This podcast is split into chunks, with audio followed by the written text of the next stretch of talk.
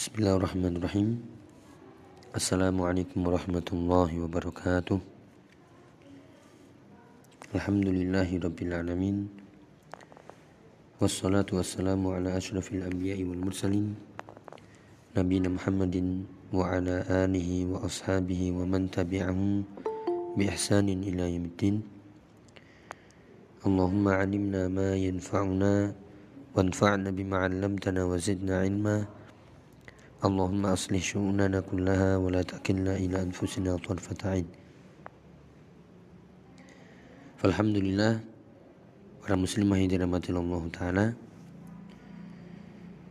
Mari kita bersyukur kepada Allah Subhanahu Wa Ta'ala di kesempatan pagi hari ini di waktu duha dan juga di hari-hari di antara hari-hari Ramadan Semoga semuanya dalam keadaan sehat walafiat dan dimudahkan untuk terus beribadah kepada Allah Ta'ala Mari kita manfaatkan di waktu duha di bulan Ramadan ini di waktu yang penuh dengan keberkahan untuk melanjutkan pembahasan rutin kita ngaji bersama kita dari pembahasan kitab Al-Aqidah Al-Wasitiyah. Semoga ini bermanfaat dan benar-benar dicatat sebagai amal ibadah. Allahumma amin Para muslimah yang dirahmati Ta'ala uh, Masih melanjutkan Di bab Nafsu syarik anillahi ta'ala. Di antara Pembahasan akidah wasitiyah adalah Yaitu menetapkan nama-nama dan sifat yang Allah tetapkan dalam Al-Quran Atau yang ditetapkan melalui lisan Rasulnya Sallallahu Alaihi Wasallam Demikian juga menafikan, menolak apa yang Allah tolak, apa yang Allah nafikan dalam Al-Quran atau melalui lisan Nabi-Nya Muhammad Wasallam. Jadi kita tinggal mengikut saja. Jika memang disebutkan ada nama dan sifat, kita ikut. Jika dinafikan, ditolak, bahwasanya itu bukan sifat dan nama dari Allah Subhanahu wa taala maka kita juga menafikan dan menolaknya. Di antara nama dan sifat ataupun sifat yang dinafikan oleh Allah taala adalah sebagaimana disebutkan di surat Al-Furqan ayat 1 dan 2. Kalau di sebelumnya telah kita bahas di surat yaitu surat At-Taghabun Adapun kali ini adalah di surat Al-Furqan ayat 1 dan 2. Ya, sebelumnya kita di uh, At-Taghabun ayat 1, adapun kali ini yaitu di surat sekali lagi Al-Furqan ayat 1 dan 2 yang sudah kita tampilkan di layar dan ada tanda warna merahnya. Kita bacakan dulu yaitu qala Allah taala ini yang disebutkan oleh muallif. Uh, Syekhul Islam Ibnu Taimiyah rahimahullahu taala rahmatan wasi'ah membawakan ayat A'udzu billahi minasyaitonir rajim. Bismillahirrahmanirrahim. Tabarakalladzi nazzala al-furqana ala 'abdihi liyakuna lil 'alamin nadhira. Alladzi lahu mulku samawati wal ard wa lam yattakhidh waladan ولم يكن له شريك في الملك وخلق كل شيء فقدره تقديره Ya tabarakalladzi nazzal al-furqan yang artinya tabarak ini kalau dijelaskan oleh Syekh Shalih Al-Fauzan dalam kitabnya Syarah Al-Aqidah Al-Wasitiyah tabaraka ini adalah fi'il madhi yang diambil dari kata barokah Tabarok itu adalah fi'il madhi yang diambil dari kata barokah yang mengandung arti ya yang mengandung arti an-nama wa ziyada. Yang mengandung arti an-nama wa ziyada al-mustaqirro as-sabita ad-daimah. Jadi kata-kata tabarok barokah itu adalah diambil dari kata barokah. Tabarok diambil dari kata barokah yang artinya adalah berkembang, bertambah terus menerus. dan itulah makna barokah. Seperti saat ini kita di bulan yang penuh dengan barokah, kata Nabi, yaitu ja'a syahrun mubarak. Syahrun mubarak, bulan yang diberkahi berarti bulan yang terus bertambah kebaikannya, terus berkembang kebaikannya dan terus tetap selalu ada. Ya inilah harus kita manfaatkan sebaik-baiknya di bulan Ramadan ini dengan berbagai macam berbagai macam aktivitas ibadah semampu kita. Ya, kemudian tabarok tabarakalladzi hadhihi lafzah la tusta'mal illa lillahi subhanahu wa ta'ala. Kata tabarok tabarakalladzi itu lafadznya tidak boleh digunakan kecuali untuk Allah subhanahu wa ta'ala. Ya dan juga tabarok itu juga digunakan di fi'il madinya saja, bukan di fi'il mudhari. Sehingga tidak dikatakan tabaraka yatabaraku. Tabaraka yatabaraku. Yatabaraku tidak digunakan. Yang digunakan hanya tabaraka saja. Ya, bukan uh, yubariku. Kalau baraka yubariku yubarikumullah. Barakallah itu mungkin. Boleh barakallahu fik boleh yubarikumullahu fik. Tapi kalau tabaraka tidak boleh diubah ke fi'il mudhari'nya. Ini bagi yang uh, mengerti tentang bahasa Arab ya. Uh, tentang fi'il madhi dan mudhari' dan perubahannya. Intinya uh, tabarok ini adalah nama atau sifat Allah yang melekat yang mengandung barokah yang selalu berkembang kebaikan selalu memberikan kebaikan terus menerus dan selalu ada menetap dan tidak boleh digunakan uh, untuk selain Allah. Misalnya tabaraka Muhammad tidak boleh. Harus tabarakallah. Tabaraka Ali. Ini tidak boleh, harus tabarakallah. Ya, makanya disebutkan tabarakalladzi nazzal al-furqan. Maha suci Allah ya maha suci Allah yang mengandung dengan keberkahan yang telah menurunkan Al-Furqan. Al-Furqan ini adalah nama di antara nama-nama Al-Quran. Karena di antara Al-Quran fungsinya adalah yusammi furqanan li'annahu yufarrik bainal haq wal batil. Karena Al-Quran dinamakan Al-Furqan karena Al-Quran itu membedakan antara mana yang hak dan mana yang batil. Ya tabarakalladzi nazzala al-furqana ala abdihi liyakuna lil alamin nadhira. Dialah Allah Maha Suci yang penuh dengan keberkahan yaitu keberkahan harus diminta dari Allah Subhanahu wa taala. Keberkahan hanya turun dari Allah Subhanahu wa taala dan kita wajib dan sangat dianjurkan untuk minta barokah dari Allah dengan namanya ya dengan perbuatan-perbuatan taat kita Tujuannya adalah agar mendapatkan barokah dari Allah Subhanahu wa taala. Tidak ada barokah kecuali hanya dari Allah. Dan Allah lah Maha Suci yang menurunkan Al-Furqan yaitu Al-Qur'an kepada hambanya yaitu Muhammad sallallahu alaihi wasallam.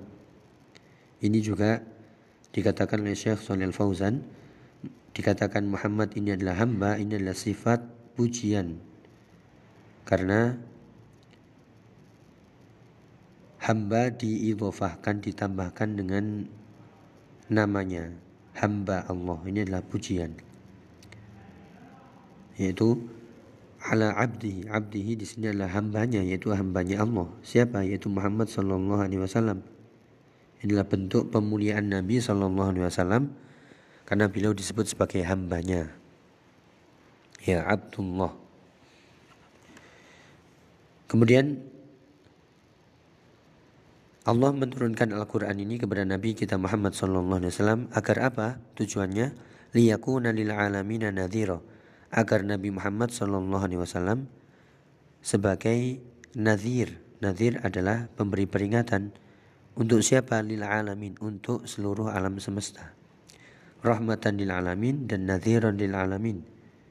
Inama bu'ithu rahmatan lil alamin.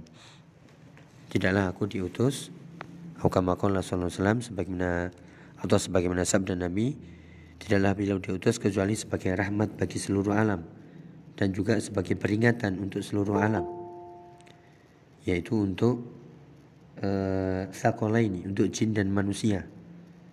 Ya al-alamin itu adalah segala sesuatu selain Allah maka itu adalah alam. Kita adalah alam. Jin adalah alam. Semua makhluk adalah alam karena alam itu adalah segala sesuatu selain Allah Subhanahu wa taala. Maka kesimpulannya di sini nazir yaitu memberi peringatan. Memberi peringatan bahwasanya ada janji-janji Allah Subhanahu wa taala yang harus kita ikuti dan juga ada ancaman-ancaman Allah yang harus kita takuti sebagai pemberi peringatan mana yang hak dan mana yang batil. Maka uh, para muslimah yang Allah taala dari ayat ini Allah Subhanahu wa taala yang memiliki sifat barokah, keberkahan dan ini menunjukkan maha suci Allah Subhanahu wa taala dialah Allah yang menurunkan Al-Qur'an. Berarti Al-Qur'an itu bukan dari sisi Muhammad, bukan dari ucapan Muhammad sallallahu alaihi wasallam akan tapi benar-benar kalamullah ucapan Allah yang diturunkan kepada Nabi Muhammad SAW melalui wasilah malaikat Jibril. Dan itu benar-benar kalamullah bukan kalam Jibril bukan kalam Muhammad. Akan tapi kalamullah. Ya buktinya adalah tabarakalladzi nazzala. Dialah Allah yang menurunkan Al-Quran. Berarti Allah yang menurunkan. Itulah kalamullah.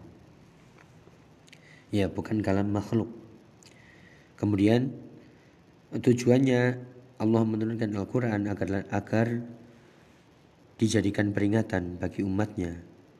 Dan tentunya Al-Quran tidak turun dengan sendirinya, kemudian diambil manfaatnya dengan sendirinya oleh manusia dan jin, akan tapi ada utusannya yaitu wasilahnya yaitu Muhammad Wasallam. Ini berarti juga kewajiban bagi manusia untuk menjadikan Muhammad Sallallahu Alaihi Wasallam sebagai Rasul, sebagai utusan, sebagai panutan. Karena kita tidak mungkin memahami agama yang Allah turunkan langsung kecuali melalui lisan-lisan penjelasan beliau Sallallahu Alaihi Wasallam. Karena beliaulah nadhiran wa basyira. Beliaulah nadhir yang memberi peringatan dan juga memberi kabar gembira. Ya, kemudian ayat berikutnya karena ini adalah ayat yang disebutkan secara utuh yang intinya adalah di warna merah ini ya. Di warna merah walam yattakhid waladan walam yakun lahu syarikun fil mulk. Lanjutan ayatnya adalah alladzi lahu mulkus samawati wal ard. Ayat ini berlalu di pembahasan sebelumnya yang menunjukkan sekali lagi bahwasanya apa pun yang di langit yang tujuh lapis itu yang di langit di atas langit yaitu di atas langit satu, dua, tiga, dan di antara keduanya, dan juga apa saja yang di bumi, lapis satu, dua, dan di antara keduanya, atau di antara langit dan bumi, apa pun yang hidup yang ada di antara keduanya, itu adalah mulku lillah, adalah mulkullah, adalah kepemilikan Allah, miliknya Allah, kita hanya diberikan amanah saja. Makanya kalau kita memiliki sesuatu, Ingat ini adalah milik Allah yang Allah titipkan, yang Allah berikan untuk kita jadikan hal-hal yang bermanfaat khususnya untuk ibadah kita, untuk ketaatan kita kepada Allah. Dan jika itu milik Allah, jika Allah mengambilnya maka ya kita tidak bisa menolak. Makanya inna lillahi wa inna ilaihi raji'un. Kita semuanya ini adalah milik Allah dan semuanya akan kembali kepadanya apa pun, siapa pun dan apa pun bendanya. Ya, apa pun yang di langit dan yang di bumi dan di antara keduanya itu adalah mulkun lillah. Semuanya adalah milik Allah Subhanahu wa taala. Inilah eh, sifat-sifat uh, yang disebutkan dalam ayat ini disebutkan oleh Syekh Shalal Fauzan yang pertama adalah alladzi lahu mulku samawati wal ard. Artinya langit-langit yang berlapis-lapis itu dan juga bumi yang berlapis-lapis itu dan apa saja yang ada di antara keduanya itu benar-benar milik Allah. Dialah Allah yang mengurusinya, mengaturnya, memilikinya, menguasainya. Bukan selainnya, bukan selain Allah Subhanahu wa taala. satu-satunya dialah Allah yang mengurusi mengatur ya maka kalau kita paham ayat ini benar-benar Allah itu maha suci maha agung maka agungkanlah Allah dengan seagung-agungnya sucikan Allah dengan sesuci-sucinya tanpa aib dan kekurangan ya dan juga tawakal kita kalau kita bertawakal kepada Allah yang memiliki sifat ini, maka tawakal kita akan kuat. Kenapa? Karena kita tawakal kepada Allah yang memiliki apa pun yang di langit dan di bumi. Semuanya butuh kepada Allah. Dan Allah tidak butuh kepada makhluknya sedikit pun. Maka dari sini eh, para muslim yang dirahmati Allah Ta'ala, eh, sifat-sifat yang seperti ini harus kita selalu hadirkan ketika kita berdoa, ketika kita bertawakal, ketika kita eh, mencari perlindungan, harus yakin mantap kita itu berdoa kepada zat yang menguasai segala sesuatu, yang memiliki segala sesuatu. Kita itu sedang berlindung kepada Allah yang memiliki segala sesuatu, rajanya segala sesuatu. Ya, maka harus yakin dan mantap doa itu dan perlindungan itu sehingga Allah pun ya mengijabahi permintaan kita. Sebagaimana dalam hadits qudsi anna inda dhanni 'abdi bi. Aku itu sesuai dengan prasangka hambaku. Kalau prasangka kita kepada Allah itu seperti ini, ya seperti itulah timbal baliknya Allah akan mengabulkan doa-doa kita, perlindungan-perlindungan kita yang kita minta, dan juga urusan-urusan yang kita serahkan kepada Allah Subhanahu wa taala karena dialah satu-satunya yang menguasai, mengurusi, mengatur seluruh alam semesta ini, langit-langit dan bumi dan di antara keduanya. Itu sifat yang pertama disebutkan dalam ayat kedua dari surat Al-Furqan. Kemudian sifat berikutnya adalah walam yattakhid walada. Kalau sifat yang pertama adalah sifat yang menetapkan sebagaimana tadi di awal mukaddimah kita sebutkan eh, jika Allah menetapkan sifat kita ikut. Kita iman.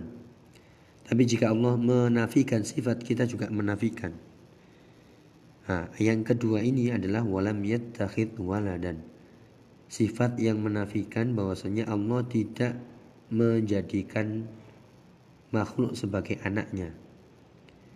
Ini adalah seperti keyakinan orang-orang Yahudi dan Nasoro yang mereka mengatakan Isa adalah anak Allah, Uzair adalah anak Allah. Ya, ini bertentangan dengan sifat suci, sifat tabarok sifat mulia yang ada pada zat Allah Subhanahu wa taala yang telah kita sebutkan di pembahasan sebelumnya. Kalau kita menetapkan bahwasanya Allah memiliki anak itu menunjukkan aib. Karena anak itu adalah yang dibutuhkan. Sedangkan Allah tidak membutuhkan seorang pun, tidak membutuhkan makhluk satu pun. Ya, makanya eh, ketika orang-orang Nasoro dan Yahudi menetapkan Isa dan Uzair adalah anak Allah ini adalah bentuk yaitu uh, penghinaan kepada Allah Subhanahu wa taala karena Allah tidak butuh kepada makhluk satupun. Ya ini harus kita sucikan.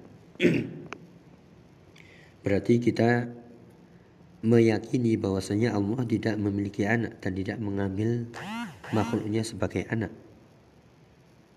Ya, tidak sebagaimana keyakinan orang-orang Yahudi dan Nasara. Berarti inilah sifat menafikan.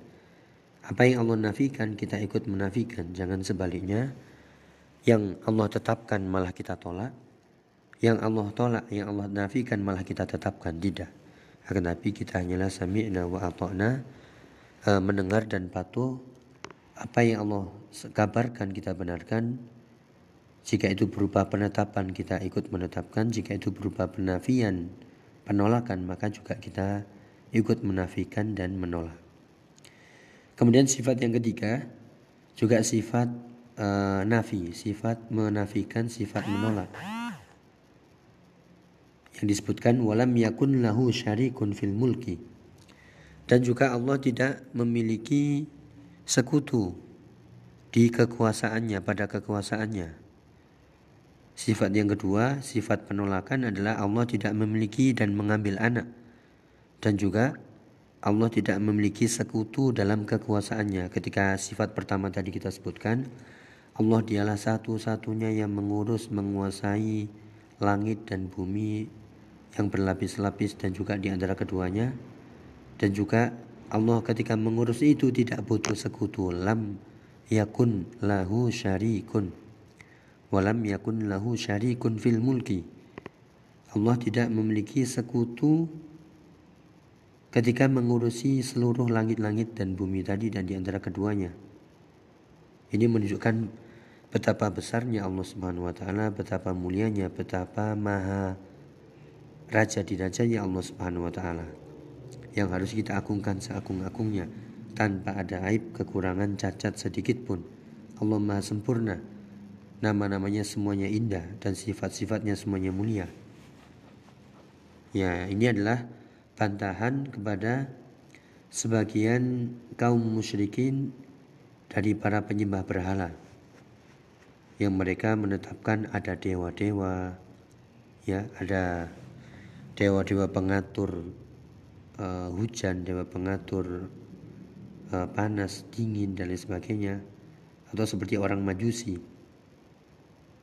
Ya atau seperti kaum musyrikin yang mereka menetapkan ada dewa ini dewa itu yang menjadi sekutu bagi Allah Subhanahu wa tidak Allah tidak membutuhkan sekutu sedikit pun. Ya kemudian uh, penjelasan berikutnya. Setelah walam yakun lahu syarikun fil mulki Allah tidak uh, membutuhkan tidak memiliki sekutu pendamping untuk mengurusi alam semesta. Ya berbeda jangan sampai kita salah paham kalau ada yang bertanya, bagaimana dengan malaikat yang uh, menurunkan hujan, yang uh, memberikan wahyu atau mengirimkan wahyu kepada Nabi Muhammad Sallallahu Alaihi Wasallam atau yang memikul ars itu semuanya adalah makhluk hamba Allah bukan sekutunya dan itu pun semuanya adalah atas kehendak Allah Subhanahu wa taala. Ya, kalau sekutu itu adalah namanya sekutu kalau kita permisalkan. E, kalau di sebuah perusahaan itu ada sekutu itu ada dualisme kepemimpinan. Ada dualisme kebijakan.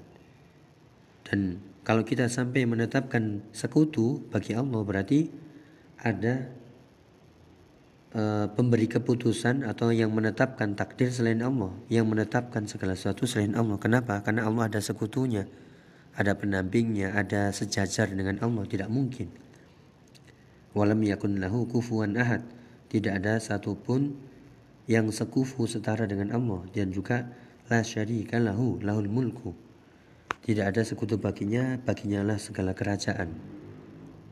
Ini harus diyakini seperti itu. Allah tidak memiliki sekutu. Adapun makhluk-makhluk sebagaimana Allah juga menciptakan manusia untuk mengurusi alam semesta, untuk mengurusi apa saja di bumi yang bercocok tanam, yang mengatur uh, yaitu yang me, mengisi ya, yang dimaksud yang mengisi bumi. Kemudian yang uh, memanfaatkan apa pun yang ada di bumi itu juga atas kehendak Allah. Itu bukti bahasanya Allah Maha Kuasa atas segala sesuatu. Allah menciptakan makhluk, makhluk itu diberikan kehendak untuk bisa mengatur bumi dan isinya. Itulah manusia. Yaitu dijadikan khalifah fil ard. Yaitu yang mengatur atau yang memimpin atau yang memanfaatkan apa saja di muka bumi. Itu pun dengan kehendak Allah Subhanahu wa taala. Kalau Allah tidak berkehendak tidak akan ada yang mampu me memanfaatkannya. Jadi yang dimaksud di sini adalah Allah memiliki sekutu pendamping yang sejajar ini tidak mungkin dalam urusan mengatur mengurusi alam semesta ini. Dialah satu-satunya yang menetapkan, dialah satu-satunya yang menciptakan, memberi rezeki, menghidupkan, mematikan, mengatur segala urusan, dialah Allah satu-satunya la syarika lahu. Kemudian sifat yang keempat, wa khalaqa kulla syai'in faqaddarahu taqdira. Fa khalaqa kulla syai'in. Dialah Allah yang menciptakan segala sesuatu dari makhluk-makhluknya Dialah Allah yang menciptakan manusia dan menciptakan perbuatan-perbuatan manusia. Ya semuanya itu adalah ciptaan Allah Subhanahu wa taala. Kalau di pembahasan takdir apa pun yang terjadi itu semuanya adalah sudah diketahui ilmunya oleh Allah taala. Kemudian apa pun yang terjadi sebelum terjadi dan yang akan terjadi bagaimana terjadinya semuanya itu sudah diilmui oleh Allah taala dan sudah dicatat dalam Lahul Mahfud sejak 50 ribu tahun sebelum penciptaan langit dan bumi sudah ditetapkan ya. Kemudian juga sudah Allah kehendaki jika Allah menghendaki maka akan terjadi. Jika Allah tidak menghendakinya maka tidak akan terjadi. Dan jika Allah menghendakinya maka terjadi. Inilah namanya ciptaan Allah Subhanahu wa taala. Ya misalnya kita ambil contoh yang mudah yaitu perbuatan kita saat ini sedang ngaji sedang taklim ini adalah perbuatan, perbuatan kita. Ini adalah ciptaan Allah. Maksudnya adalah sebelum ini terjadi, kapan terjadinya, dengan siapa, detik waktunya, itu sudah Allah ketahui ilmunya. Kemudian Allah catat di lahul mahfud sejak 50 ribu tahun sebelum penciptaan langit dan bumi. Allah sudah mengetahuinya sedetail-detailnya. Waktunya, detiknya, apa yang dibicarakan, apa yang dilakukan. Dengan siapa, berapa jumlahnya orangnya. Ya, kemudian setelah Allah mencatat mencatatnya, kemudian Allah berkehendak. Kalau Allah berkehendak pasti terjadi ya. Buktinya saat ini terjadi meskipun via online. Kalau itu tidak dikehendaki Allah maka pengajian ini atau kajian ini atau perbuatan-perbuatan ini tidak akan ada. Dan inilah yang kita imani dari uh, perbuatan Allah Subhanahu wa taala yang mengetahui ya mengetahui segala sesuatu dan menciptakan segala sesuatu. Ini bagian dari ilmu tentang takdir. Jika kita memahami ini maka hati kita akan tenang hati kita akan selalu menerima karena semuanya ternyata sudah dicatat sudah ditakdirkan sejak 50 ribu tahun tidak akan berubah dan dengan hikmah Allah dengan ilmu Allah yang hakim yang maha bijak semuanya tertata rapi, tidak ada yang dilolimi sedikit pun. Semua ketetapan Allah, semuanya baik, semuanya mengandung hikmah. Ada hikmah-hikmah yang bisa kita catat langsung atau kita terima langsung di depan mata. Ada hikmah-hikmah yang itu datang setelah itu terjadi, bahkan setelah lama terjadi baru ketemu hikmahnya. Itulah makanya kita tidak boleh mengeluh ketika ada sesuatu yang mungkin kita inginkan tapi kita tidak mendapatkannya. Karena pada dasarnya itu adalah baik ya meskipun di sisi kita buruk padahal semuanya Allah sudah mencatatnya, semua sudah seadil-adilnya, sudah serapi-rapinya. Ya hanya saja mungkin kita hanya uh, belum mendapatkan hikmahnya ketika itu. Makanya ditutup ayat ini ya dengan faqaddarahu taqdira kalau kita sudah menetapkan sifat Allah dialah yang menciptakan, mengatur, memiliki, merajai segala sesuatu, langit dan bumi dan di antara keduanya, Allah tidak memiliki anak dan tidak mengambil makhluknya sebagai anak. Sebagaimana keyakinan orang Yahudi dan Nasoro. Demikian juga Allah tidak memiliki sekutu sebagaimana keyakinan kaum musyrikin yang menganggap Allah punya dewa-dewa pendamping tidak Demikian juga kita meyakini bahwasanya Allah menciptakan segala sesuatu, Allah sudah mengilmui segala sesuatu, mencatatnya dan menghendakinya dan menciptakannya, maka faqaddarahu taqdira. Ya, maka uh, dan dialah Allah yang ya yang menetapkan segala sesuatu dengan serapi-rapinya, maka tugas kita bagian akhir adalah mengagungkan Allah seagung-agungnya. Ya, uh, para muslimin yang dirahmati Allah taala, uh, penjelasan lanjutannya tadi mungkin ada ralat sedikit tentang faqaddarahu takdira yang dimaksud ini adalah dialah Allah yang menciptakan dan menetapkan ukurannya serapi-rapinya. Makanya tadi kita sebutkan uh, segala takdir yang Allah tetapkan itu sudah rapi dan ukurannya sudah pas, tidak ada yang meleset ya, tidak ada yang zolim ya baik itu kematian baik itu rezeki baik itu kebahagiaan baik itu musibah baik itu sakit baik itu rezeki semuanya sudah Allah atur serapi-rapinya sudah Allah ciptakan, sudah Allah tetapkan, sudah Allah ilmui, sudah Allah catat sejak 50 ribu tahun sebelum penciptaan langit dan bumi.